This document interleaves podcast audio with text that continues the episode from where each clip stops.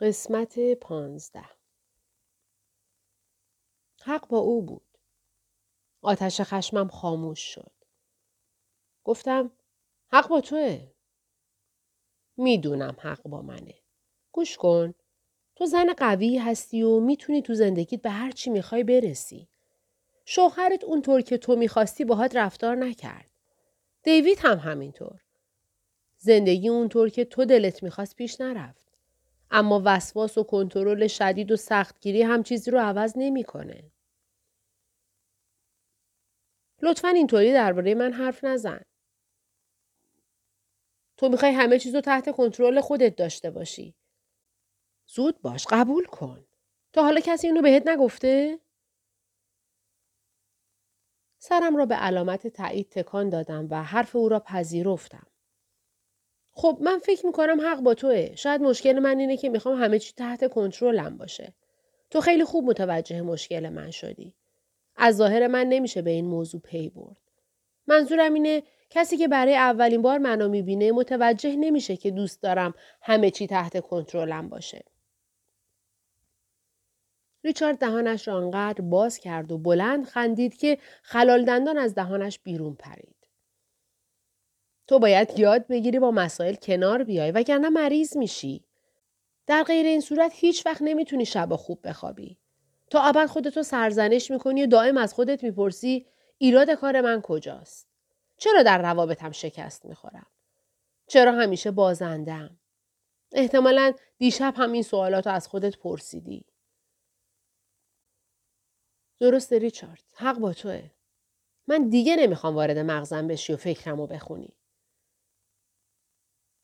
مرتاز تگزاسی گفت پس در مغزتو ببند. چهل و نه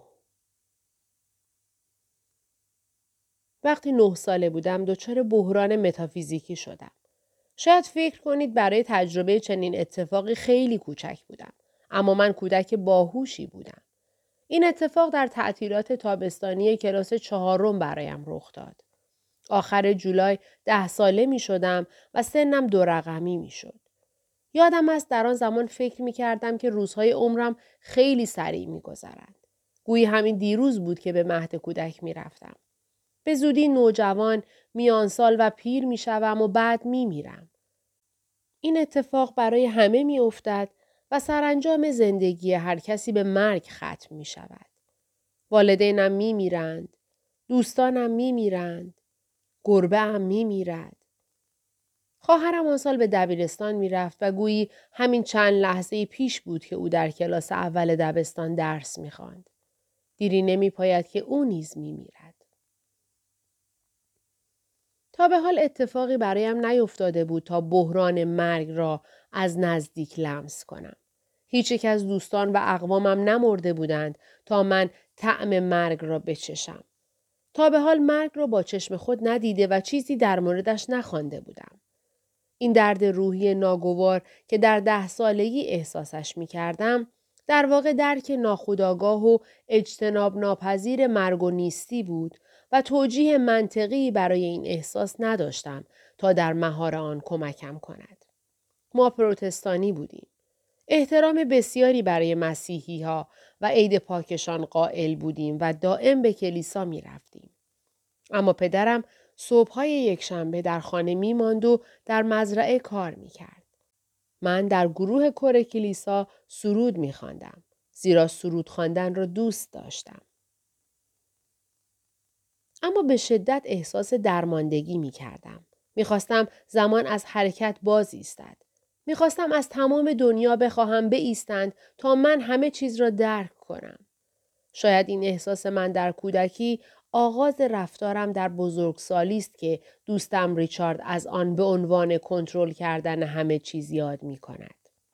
البته نگرانی های من بیفایده بود.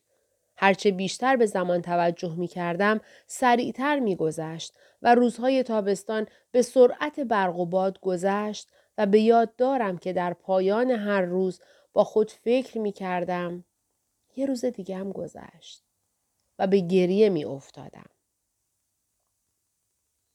یکی از دوستانم که از کودکی او را می‌شناسم و حالا با عقب ماندگان ذهنی سر و کار دارد می‌گوید گذشت زمان مایه اندوه و دلشکستگی بیماران اوست. یکی از بیمارانش در آغاز و پایان هر روز از او می‌پرسد راب کی باز چهارم فوریه میشه؟ و بعد پیش از آنکه او پاسخی دهد بیمار سرش را با تأسف تکان می‌داد و می‌گفت می‌دونم می‌دونم باید تا سال دیگه صبر کنم احساس او را درک می‌کنم می‌دانم این یکی از دردناکترین تجربیات انسان است همانطور که همه ما می‌دانیم ما در جهانی زندگی می کنیم که نعمت آگاهی از مرگ را به ما هدیه کرده است. در این دنیا روزی همه چیز خواهد مرد. ما موجودات خوششانسی هستیم که می توانیم هر روز به این واقعیت فکر کنیم. اما چطور می توانیم با این حقیقت کنار بیاییم؟ وقتی نه ساله بودم برای کنار آمدن یا مقابله کردن با این واقعیت جز گریستن کاری از دستم بر نمی آمد. با گذشت زمان آگاهی من از سرعت زمان مرا به سمت و سوی هدایت کرد تا وقایع زندگی را با حد اکثر سرعت تجربه کنم. تمام سفرها، ماجراهای عاشقانه و آرزوهایم بیانگر این واقعیتند. خواهرم کاترین دوستی داشت که فکر می کرد کاترین دو یا سه خواهر کوچکتر از خود دارد. زیرا او همیشه داستانهایی درباره خواهری میشنید که به آفریقا سفر کرده است. خواهری که در دامداری کار کرده است. خواهری که در رستورانی در نیویورک پیش خدمت بوده است. خواهری که کتاب می نویسد. خواهری که ازدواج کرده است. آیا تمام این خواهرها می توانند یک نفر باشند؟ در واقع اگر من می توانستم خود را به چندین الیزابت گیلبرت تقسیم کنم شاید حتی یک لحظه از زندگیم را از دست نمی دادم. در اینجا باید بگویم کمتر پیش می آید کسی دچار این گونه های متافیزیکی شود. بعضی از ما به گونه ای آفریده شده ایم که بیش از حد نگران مرگ هستیم. در حالی که بعضی دیگر به راحتی با مرگ کنار می آیند. در دنیا با افراد بسیاری مواجه می شوید که اهمیتی به مرگ نمی دهند. همچنین با افرادی روبرو می شوید که به راحتی با مرگ کنار می آیند و آن را جزئی از جریانات هستی می دانند. حالا از دوستم بشنوید که در ایرلند کشاورز بود و در سال 1980 ایرلند را ترک کرد تا به هند برود و از طریق یوگا به آرامش درونی دست یابد. چند سال بعد او به مزرعهشان در ایرلند بازگشت. او با پدرش که کشاورزی مسن و کم حرف بود در آشپزخانه خانه قدیمیشان نشست و درباره تمام کشف و شهودهای روحی خود که در هند برایش اتفاق افتاده بود با پدرش حرف زد. پدرش که پیپ بردهان داشت و با علاقه وافر به حرفهای او گوش می‌داد به شعله های آتش زل زده بود. او همچنان ساکت بود تا آنکه دوستم به او گفت دعا و مراقبه تأثیر زیادی در آرامش روح و جسم داره. واقعا می‌تونه زندگی رو نجات بده. من به شما یاد میدم که چطور می‌تونین افکارتون رو آروم کنین. پدرش رو به او کرد و با مهربانی گفت من همین الان هم آرامش فکر دارم پسرم. و بعد بار دیگر به آتش زل زد. اما نگاه کردن به آتش مرا آرام نمی کند.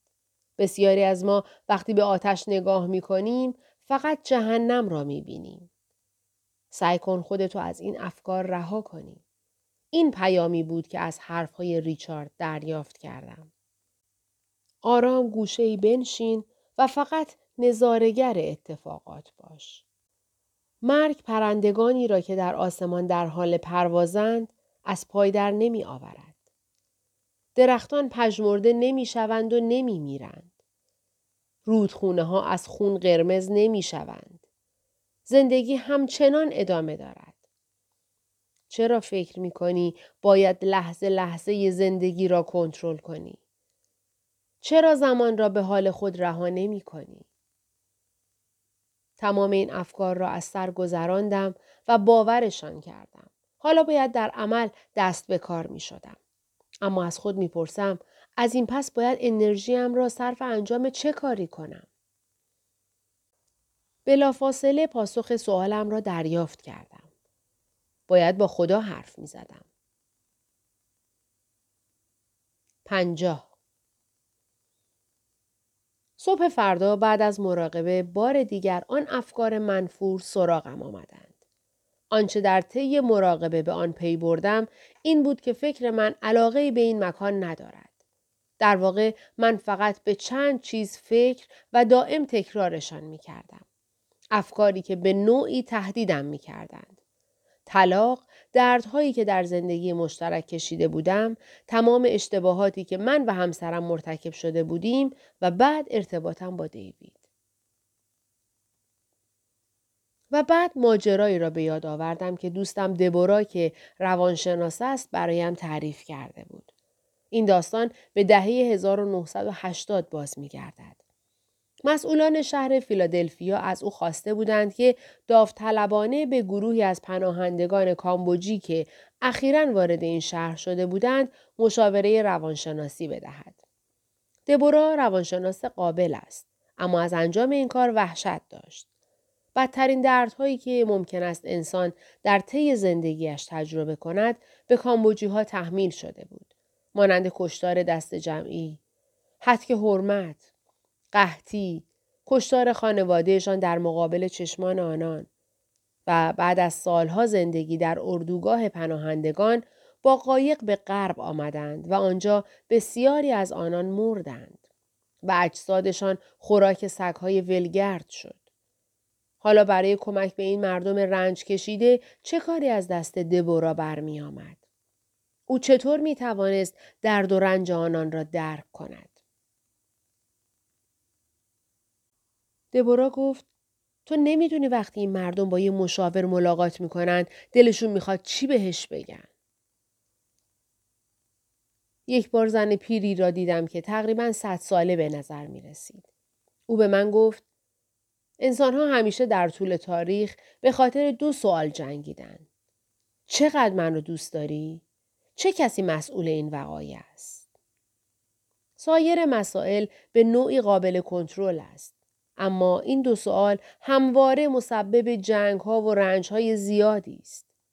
متاسفانه من در آشرام با این دو سوال روبرو بودم. وقتی ساکت می نشستم و افکارم را مرور می کردم این دو سوال آزارم می داد. امروز صبح بعد از آنکه یک ساعت با افکار ناخوشایندم کلنجار رفتم فکری به خاطرم رسید. آیا می شود به جای آنکه فکر کنم شکست خورده و ناموفقم بپذیرم که انسانی عادی هستم؟ قبلا هم این فکر به ذهنم خطور کرده بود. اما هر بار احساسات منفیم جایگزینش می شد. ناامید، تنها و خشمگین بودم. اما ناگهان صدایی را که از اعماق قلبم می آمد شنیدم که می گفت من به خاطر این افکار در مورد تو قضاوت نمی کنم. فکرم سعی کرد با این صدا مخالفت کند. آره، اما تو بازنده ای. تو شکست خورده ای. تو هیچ وقت نمی‌تونی. اما ناگهان صدایی مانند قررش شیر از سینهام برخاست. صدایی که تا به حال نظیرش را نشنیده بودم. صدا آنقدر قاطع و بلند بود که من دستم را روی دهانم گذاشتم تا مبادا از دهانم بیرون بیاید و پی ساختمان را به لرزه درآورد. صدا قرید و گفت تو نمی‌دونی عشق من چقدر نیرومنده. افکار منفیم بعد از این بیان کوبنده مانند پرندگان خرگوش های گوریز پا و بز کوهی از فرط ترس در جهات مختلف پراکنده شدند. شیر خفته در قلبم رضایتمندانه آرام گرفت. دم بلندش را لیسید، چشمان زردش را بست و به خواب رفت. و بعد در سکوتی سنگین مراقبه با خدا را آغاز کردم. پنجاه و یک. ریچارد اهل تگزاس عادتهای عجیبی داشت. هرگاه که در آشرام از کنارم میگذشت و متوجه چهره پریشان و غمگینم می‌شد می‌گفت از دیوید چه خبر؟ بهتره بری دنبال کارت. تو نمی‌تونی حدس بزنی الان داشتم به چی فکر می‌کردم. البته حق با او بود. به دیوید فکر می‌کردم. عادت دیگر او این بود که منتظر میمان تا بعد از مراقبه از سالن بیرون بیایم. زیرا می‌خواست ببیند وقتی در میان جمعیت از غار مراقبه بیرون میآیم چه احساسی دارم. معمولا چهرهام شبیه کسانی بود که از جنگ با تمساهها و ارواح برمیگردند. او می‌گفت هرگز در زندگیش کسی را ندیده است که آنقدر با خود درگیر باشد. نمی‌دانستم منظور او چیست. اما هر وقت به قار مراقبه می‌رفتم واقعا عصبی و بیتاب می شدم. اما امروز صبح بعد از آنکه صدای قررش شیر ساکن در قلبم را شنیدم که می گفت تو نمی‌دونی عشق من چقدر نیرومنده همچون پادشاهی دلاور و جنگجو از قار مراقبه بیرون آمدم. پیش از آنکه ریچارد لب به سخن بگشاید چشم در چشمش دوختم و گفتم من آمادم و حالم خوبه استاد. ریچارد گفت پس باید جشن بگیریم. برو آماده شو. می‌خوام ببرمت شهر برات یه نوشیدنی خوشمزه بخرم. هر بار که به شهر می رفتیم نگاهی تحسین آمیز به معابد می انداختیم و به آقای پانیکار خیاط که هر بار با دیدن ما دستکان می‌داد و می‌گفت به اینجا خوش اومدید سلام می‌دادیم. گاوهایی را که آزادانه در مکانهای مقدس پرسه می‌زدند تماشا می کردیم و زنهایی را که با ساریهای رنگارنگ و گردنبند و دستبند زیبایشان در جاده کار می کردند و زیر آفتاب سوزان با ضربات موزون چکش سنگها را خورد می کردند. آنان لبخند خیره کننده ای تحویلمان می دادند و من هیچگاه درک نکردم چطور می توانستند آنقدر خوشحال باشند در حالی که در چنین وضعیت سخت و طاقت فرسایی کار می کردند. چرا بعد از پانزده دقیقه کار کردن در زیر این آفتاب سوزان و کشنده قش نمی کردند یا نمی مردند؟ یک بار این سوالات را از آقای پانیکار خیاط پرسیدم و او گفت که مردم اینجا به این آب و هوا عادت دارند و در واقع آنان بخشی از محیطی هستند که در آن متولد شدهاند و عادت دارند که در شرایط سخت کار کنند. اینجا روستای فقیری است اما از آداب و رسوم هند بی بهره نمانده است و به دلیل وجود جاذبه های آشرام و گردش پول رایج اروپا تفاوت عمده با روستاهای دیگر هند دارد. نه اینکه اینجا چیز زیادی برای خریدن پیدا شود. با این حال من و ریچارد دوست داشتیم به مغازه هایی که خرمهره و مجسمه های کوچک می فروختند نگاهی بیاندازیم. بسیاری از فروشندگان این مغازه ها اهل کشمیر بودند و همواره سعی می کردند نزاع و دشمنی میان خود را سر ما خالی کنند. یکی از آنان امروز از من پرسید آیا دوست دارم برای خانم قالیچه کشمیری بخرم؟ این حرف او ریچارد را خنداند. بعد به فروشنده گفت انرژی تو هدر نده برادر. کف اتاق این خانم جا نداره که بخواد این قالیچه را روش پهن کنه. فروشنده کشمیری پیشنهاد داد خب شاید خانم بخواد قالیچه رو به دیوار اتاقش آویزون کنه. ریچارد گفت اما اون این روزا اصلا دل و دماغ اینجور کارا رو نداره. و من از خودم دفاع کردم و گفتم عوضش من یه قلب شجاع و نیرومند دارم. پنجاه و دو بزرگترین مانع من در آشرام مراقبه نبود. اینجا چیزی سختتر از مراقبه برای من وجود داشت و آن مناجات منظوم دشوار و طاقت فرسایی بود که هر روز بعد از مراقبه و صرف صبحانه آن را میخواندیم و گروجیتا نام داشت. خواندن این دعا برای من بسیار دشوار بود. اصلا از این دعا خوشم نمی آمد.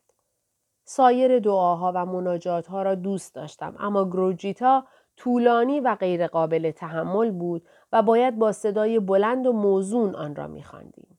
البته این فقط عقیده من بود. سایر شاگردان این دعا را دوست داشتند هرچند من دلیل علاقه آنان را نمی‌دانم.